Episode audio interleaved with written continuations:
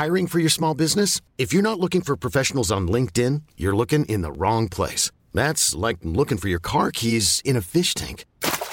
LinkedIn helps you hire professionals you can't find anywhere else, even those who aren't actively searching for a new job but might be open to the perfect role. In a given month, over 70% of LinkedIn users don't even visit other leading job sites. So start looking in the right place. With LinkedIn, you can hire professionals like a professional. Post your free job on linkedin.com slash achieve today.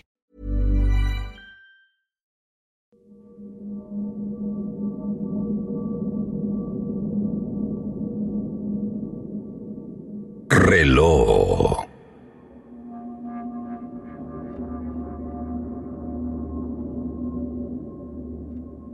Magandang gabi po, Sir Jupiter.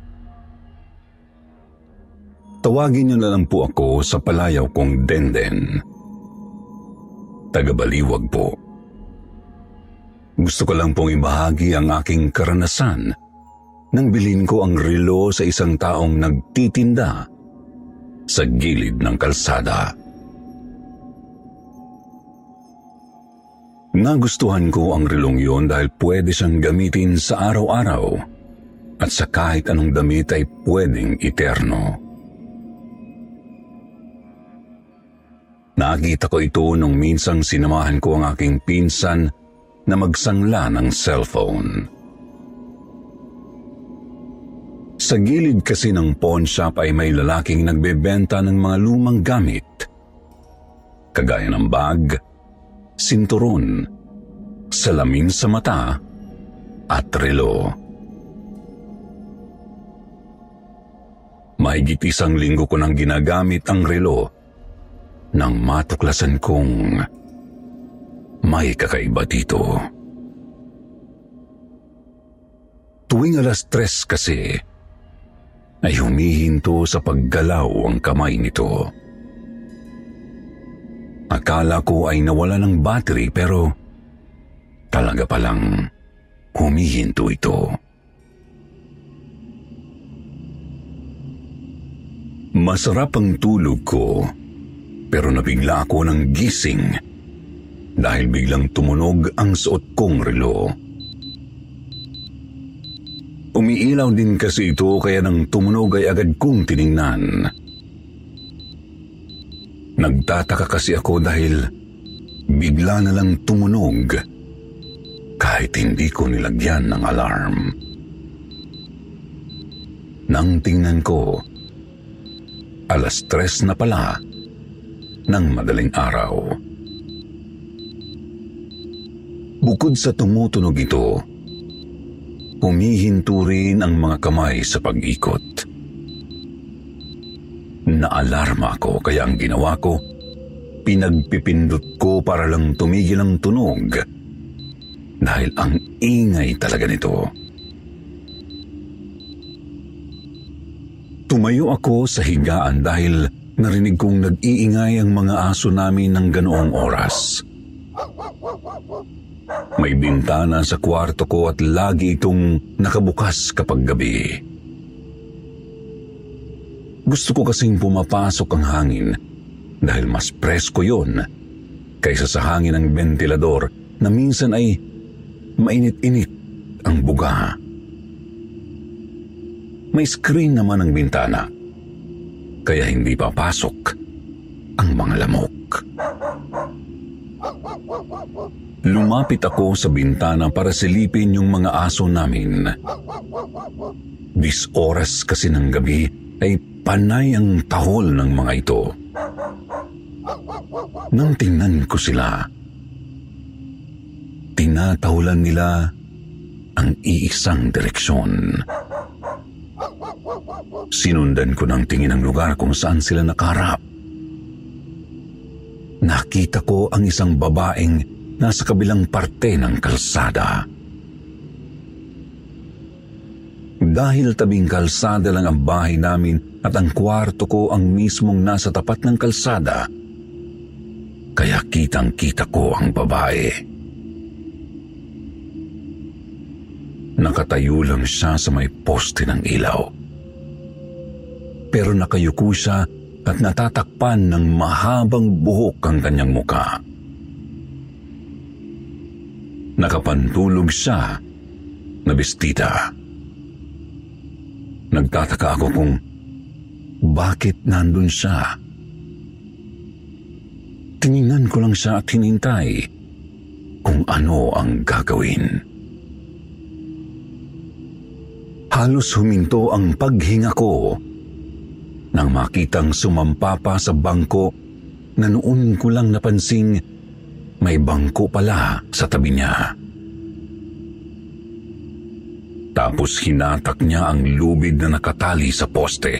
Nanlalaki ang mga mata ko nang makitang ipinapasok niya ang ulo sa bilog na buhol ng lubid. Napaupo ako dahil sa takot. Ayokong makita ang ginagawa niya. Nanginginig ang katawan ko na lalo pa akong natatakot dahil sa tahulan ng mga aso namin. Maya-maya, huminto na ang mga aso nang marinig kong sinasaway sila ng tatay ko na nagising na rin sa kanilang ingay. Nag-aalisan na ang mga aso, parang nagbalikan na sa kanilang pwesto base sa naririnig kong impit na tahol nila habang nag-aalisan. Narinig ko pa ang tatay ko na pinagagalitan ang mga aso namin Dali-dali akong pumunta sa kwarto ng magulang ko at tinanong ko si tatay kung nakita niya rin ba ang babae sa labas. Pero nang tumingin ako sa labas ng bintana nila, wala na yung babae. Wala na rin yung bangko, pati ang lubid ay wala na rin. Nakikita rin kasi ang kalsada sa bintana ng kwarto nila pero iba lang ang direksyon. Napakamot na lang ako ng ulo at napaisip na, paano nangyari yun? Kitang-kita ko ang babaeng yun. Paanong nawala na lang siya doon? Tinanong ako ng tatay ko kung ano raw ang sinasabi ko. Kaya ang sabi ko, yung babaeng tinatahulan ng mga aso namin ay parang nagpakamatay sa labas. Kinutungan pa ako ng tatay ko para magising daw ako. Parang tulog pa raw ako dahil wala naman daw tao sa kalsada. Masyado pang maaga. Nang nasa trabaho ako, tumunog na naman ang suot kong relo. Pinatay ko naman ito dahil nakakaistorbo ang ingay. Nasa kantin ako noon dahil break time. Patapos na ang break time namin at nag-aalisan na ang mga empleyado sa kantin para bumalik sa loob ng pabrika. Bago ako tumayo, nakita ko ang isang babaeng nakaupo pa rin sa katapat kong mesa. Para siyang wala sa sarili. Nakayuko at natatakpan ng mahabang buhok ang muka. Halos mamutla ako at mabuwal nang makilala ko siya. Siya yung nakita kong nagpapakamatay nung gabing nag-iingay ang mga aso namin. Napahawak ako sa katrabaho ko. Tinanong niya ako kung ano raw ang nangyari sa akin. Bakit tabo ko namumutla at nanginginig? Iniiwas ko ang tingin sa babae pero itinuro ko ito sa kanila. Nagtataka uli silang nagtanong kung ano raw ba ang tinuturo ko. Nang tingnan ko ang lamesa, wala na doon ang babae. Hinagilap ko pa ng tingin pero wala naman sa compound ng pabrika. Niloko pa nila ako na nagpapagutom. Kaya daw lutang. Iniisip ko yun hanggang sa mag-uwian kami. Hindi ko matanggap na nakakakita ako ng multo. Bakit? Wala akong third eye. Nang pauwi na ako habang nasa jeep, iniisip ko kung multo ba talaga yun dahil ikalawang beses ko nang nakita. Pareho ang itsura at damit. Pero bakit ako sinusundan? Mula noon halos ayaw ko nang tingnan ang mga taong nakakasalubong ko sa daan. Dahil iniisip kong baka makita ko na naman siyang nakahalo sa dami ng tao. Lagi akong nakayuko kapag naglalakad at paminsan-minsan lang akong sumusulyap sa unahan ng kalsada o di kaya'y sa paligid para malaman ko kung nasaan na ako. Naglalakad ako papunta sa sakayan ng tricycle nang mapansin kong may sumasabay na paa sa paglakad ko. Sa dami ng taong naglalakad sa paligid, hindi ko alam kung bakit ang ingay ng kanyang paglakad.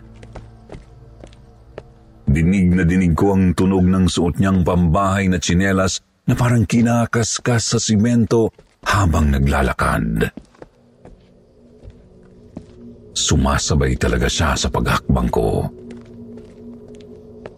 Dahil kapag binagalan ko, nagbabagal din siya.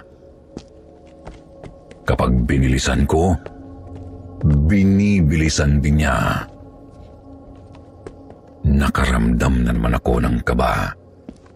Kaya pinilit kong hindi sa tingnan. Natatakot ako. Hindi muna ako sumakay sa tricycle nang makarating ako sa sakayan. Tumayo muna ako sa waiting shed dahil pinapauna kong sumakay ng tricycle yung babaeng sumabay sa akin. Pero nagulat ako dahil tumabi din siya sa akin sa waiting shed. Naramdaman ko pa ang braso niyang dumikit sa braso ko. Ang lamig niya. Nagtaasa ng balahibo ko naman hindi ng aking ulo na pakiramdam ko ay umaalsa ang buhok ko. Dahan-dahan ko siyang tiningnan nang bigla akong tinawag ng tricycle driver at tinanong kung sasakay na daw ba ako o maghihintay ng kasabay. Sa pagkataranta ko, sumakay akong bigla sa loob ng tricycle nang makita kong may sumakay na lalaki. Nakahinga ako ng maluwag dahil sa tingin ko ay naiwan na ang babae.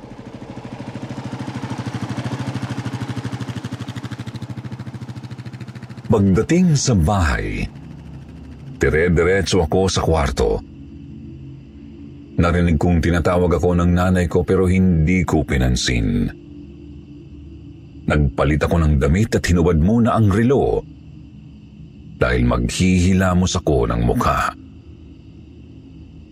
Pagkatapos ay saka ako lumabas ng silid. Pumunta ako sa kusina dahil nandoon ang nanay ko na naggagayak ng hapunan. Gusto kong magtanong sa kanya. Pero alam kong wala naman siyang alam sa nararanasan ko. Kaya yung pinsan kong sinamahang magsanla ng cellphone ang chinat ko. Sinabi ko sa kanya ang nararanasan ko at nagtanong kung ano ba ang dapat kong gawin. Pero sinabi niyang baka isang beses ko lang naman daw naranasan ang pagpapakita ng multo tapos naging nega na ako. Baka raw lagi kong iniisip. Kaya sinusundan ako. Sinubukan ko ang payo niya na huwag nang isipin para mawala na ng tuluyan. Alas tres ulit ng madaling araw nang tumunog ang relo ko. Tiningnan ko ulit ito. Huminto na naman ang kamay. Napabalikwas ako ng bangon dahil nakasuot sa braso ko ang relo. Tandang-tanda ko na hinubad ko ito at hindi na isinuot. Sobrang nagtataka ako kung paano itong nalagay sa kamay ko. Pinindot ko na lang ang relo para huminto ito sa pagtunog. Akala ko ay okay na. Pero nang humiga ulit ako, narinig ko ang kabinet na lumalangit-ngit ang pinto. Nang tingnan ko, nakabukas pala yun. Isa na naman sa pinagtataka ko kung bakit nakabukas yun. Iisip ako ng isip kung naiwan ko bang nakabukas. Dahil maliwanag sa kwarto gawa ng ilaw sa poste ng kalsada, sinipat ko ang kabinet. Nakita kong may damit na parang tinatangay ng hangin. Ceiling fan ang ventilador sa kwarto ko kaya kapag natatamaan ng hangin ang kabinet, Bahagyang gumagalaw ang pansara nito, kaya umiingay. I'm Sandra, and I'm just the professional your small business was looking for. But you didn't hire me because you didn't use LinkedIn jobs. LinkedIn has professionals you can't find anywhere else, including those who aren't actively looking for a new job but might be open to the perfect role, like me. In a given month, over 70% of LinkedIn users don't visit other leading job sites. So if you're not looking on LinkedIn, you'll miss out on great candidates like Sandra. Start hiring professionals like a professional. Post your free job on linkedin.com/achieve today. Millions of people have lost weight with personalized plans from Noom, like Evan, who can't stand salads and still lost 50 pounds. Salads generally for most people are the easy button, right? For me, that wasn't an option. I never really was a salad guy. That's just not who I am. But Noom worked for me. Get your personalized plan today at Noom.com. Real Noom user compensated to provide their story. In four weeks, the typical Noom user can expect to lose one to two pounds per week. Individual results may vary. Ganoon din ang damit na nakahanger sa loob. Tinatamaan din ng hangin kaya palagay kong ito ang dahilan. Umusad lang ako ng bahagya sa kama para itulak ang pansara nito. Dahil katabi lang ng kama ang kabinet. Paghawak ko sa pansara ng kabinet, may humawak din sa kamay ko. Napasigaw na ako at doon ko napansin na hindi damit ang nakita kong bahagyang nakalabas sa kabinet. Talagang may nakatayo doon, nakatago sa pansara ng kabinet. Mabilis na akong tumakbo palabas ng silid. Pumasok ako sa kwarto ng magulang ko at sumuksok sa gitna nila. Gulat na gulat sa akin ang nanay ko. Pagalit niya akong tinanong kung ano raw ba ang nangyayari sa akin.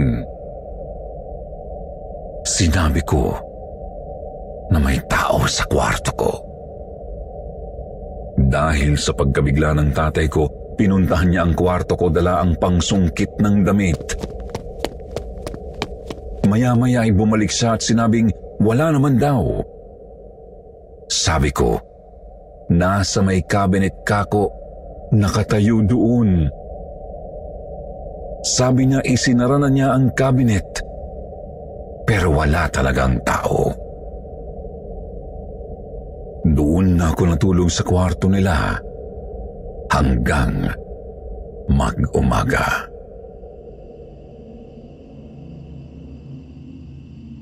Nang sumunod na gabi, sinabihan nilang kapatid kong bunso na si Liam na doon matulog sa kwarto ko.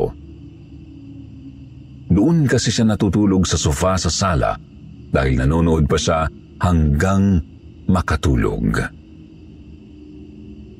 May insomnia siya at pampatulog niya ang panunood ng TV. Dahil ayaw ng kapatid kong sa kwarto matulog, doon na rin ako natulog sa sala. Hinubad ko ang relo ko dahil pakiramdam ko ay may kinalaman yun sa nararanasan ko. Iniwan ko po ito sa kwarto.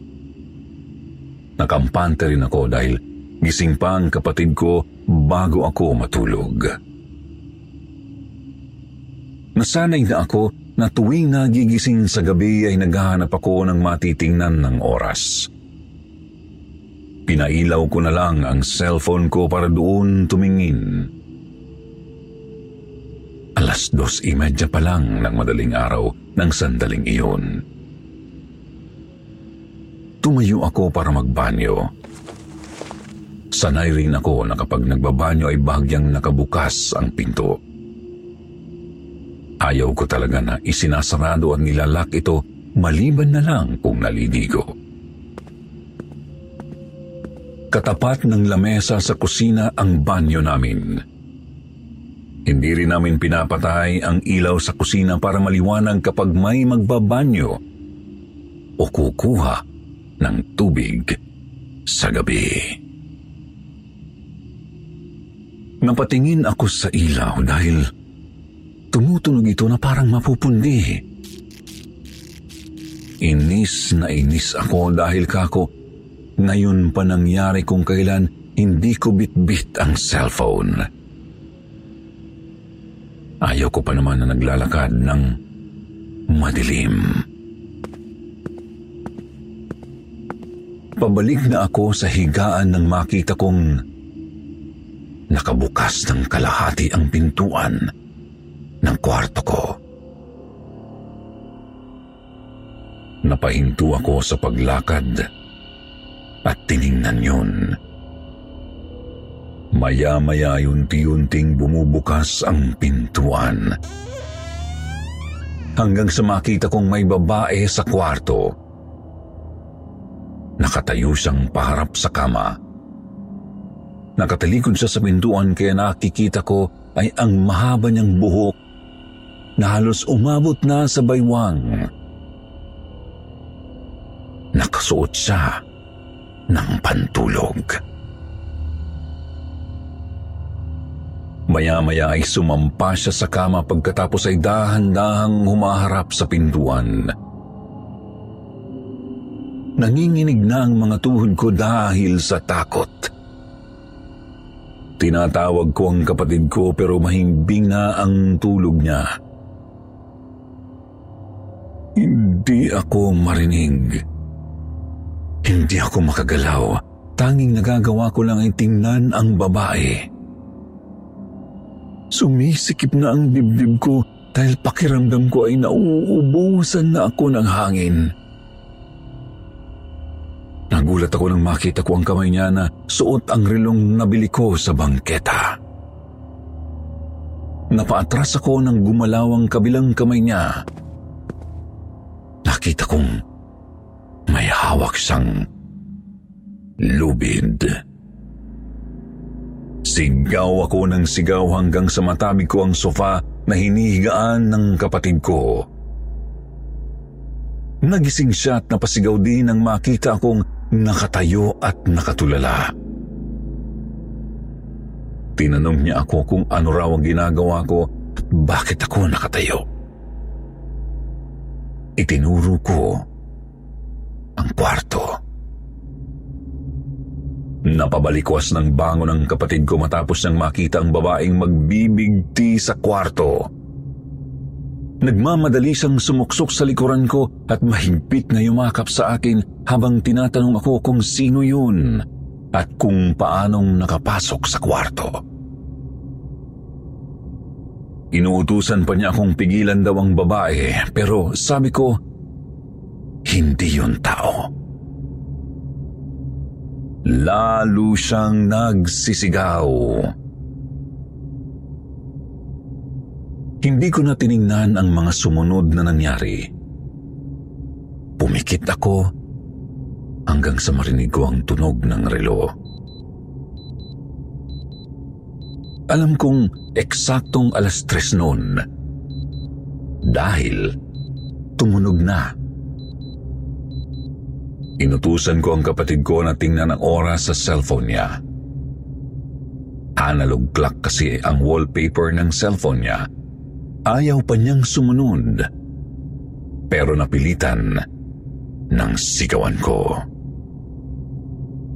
Nagulat ako nang sabihin niya na parang sira daw ang cellphone.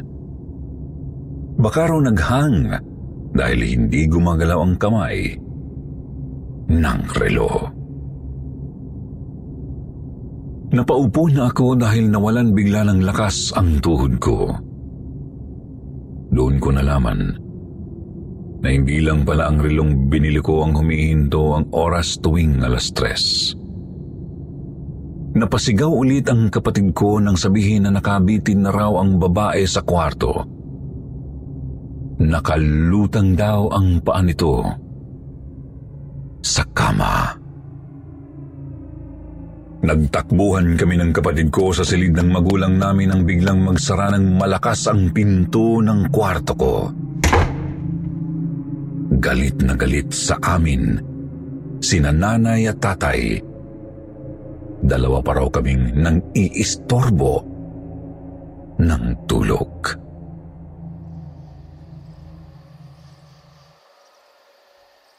Araw ng linggo noon nang pumunta kami sa kaibigan ng nanay ko para ipakonsulta sa kaibigan niyang psychic ang relo. Nagpa-schedule kami dahil doon namin pupuntahan sa mismong pwesto niya kung saan isinasagawa nito ang ritual. Nang makita kami ng psychic, bungad agad niya sa amin. Ang lungkot naman daw ng kasama namin sawing-sawi. Hindi namin maintindihan ang sinabi niya. Pinapasok niya kami at sa loob daw niya sasabihin ang kanyang nakikita. Tinanong niya kami kung paano raw namin nakasama ang multo. Sinenyasan ako ng nanay ko na ipakita ang relo. Unang tingin pa lang niya sa relo ay alam na niyang hindi pa natatahimik ang may-ari nito. Tinanong niya ako kung ako raw ba ang gumagamit ng relo. Tumango ako.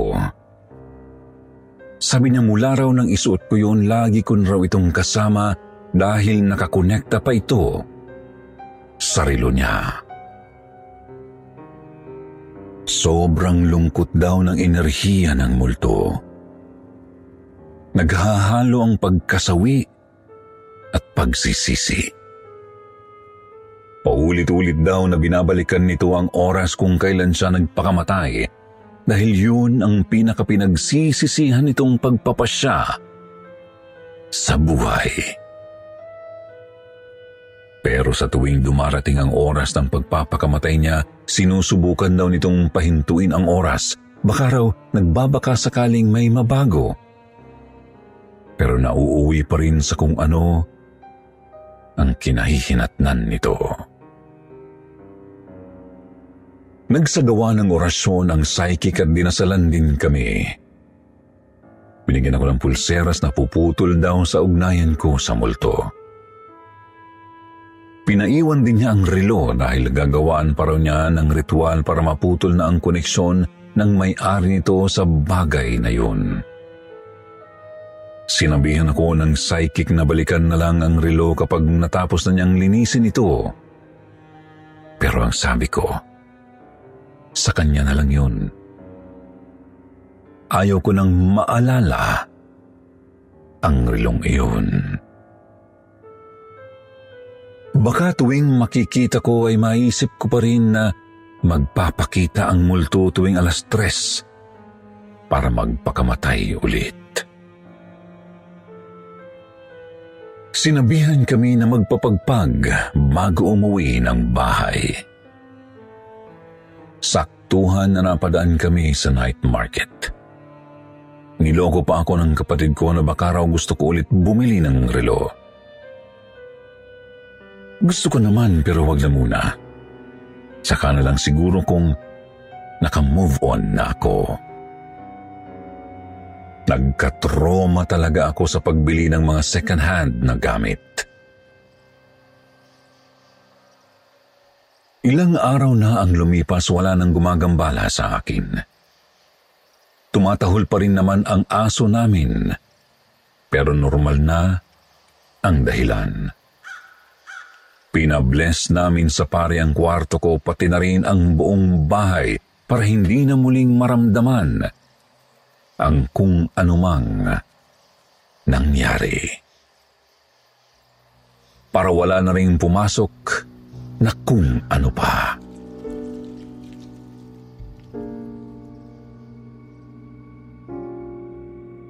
Pero mula noon, Sir Jupiter, pakiramdam ko ay nagbubukas na ang third eye ko. Nakakaramdam na ako ng parang may tao lagi sa paligid. Minsan, nakikita ko sila. Pero saglit lang. Mga segundo lang tapos nawawala rin. Ilang buwan din akong hindi natulog sa kwarto ko. Ginamit ko lang yon nang sa bahay na tumira ang pinsan ko dahil mas malapit ang trabaho niya sa amin. Habang tumatagal, bumalik na uli sa dati ang lahat. Naalala ko pa rin ang naganap sa kwarto, pero hindi na ako natatakot. Parang isang kwentong nagdaan na lang sa buhay ko. Mainam na rin talaga na hindi ko tinignan kung paanong nagbigti yung babae sa kwarto ko. Yung kapatid ko kasi, tiningnan niya. Kaya mula noon, hindi na siya pumasok sa loob ng kwarto dahil kinikilabutan pa rin daw siya.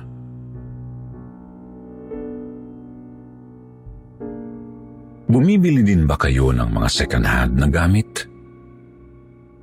Wala ba kayong nararamdaman? Hindi naman sa pinag-overthink ko kayo pero di nga. May karanasan din ba kayo na kahit kakaibang enerhiyang mayroon ang bagay na nabili nyo?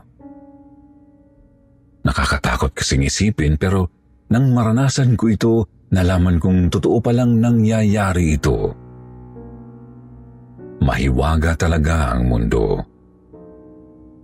Hindi mo alam kung kailan ka susurpresahin ng kahiwagaan nito.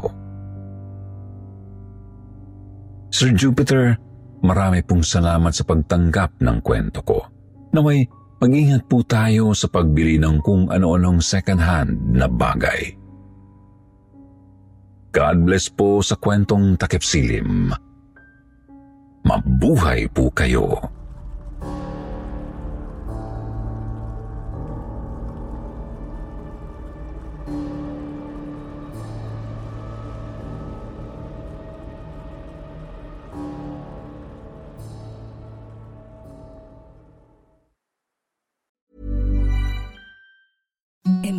Softest sheets you've ever felt. Now imagine them getting even softer over time. That's what you'll feel with Bowl and Branch's organic cotton sheets. In a recent customer survey, 96% replied that Bowl and Branch sheets get softer with every wash. Start getting your best night's sleep in these sheets that get softer and softer for years to come. Try their sheets with a 30-night guarantee. Plus, get 15% off your first order at bowlandbranch.com. Code BUTTERY. Exclusions apply. See site for details.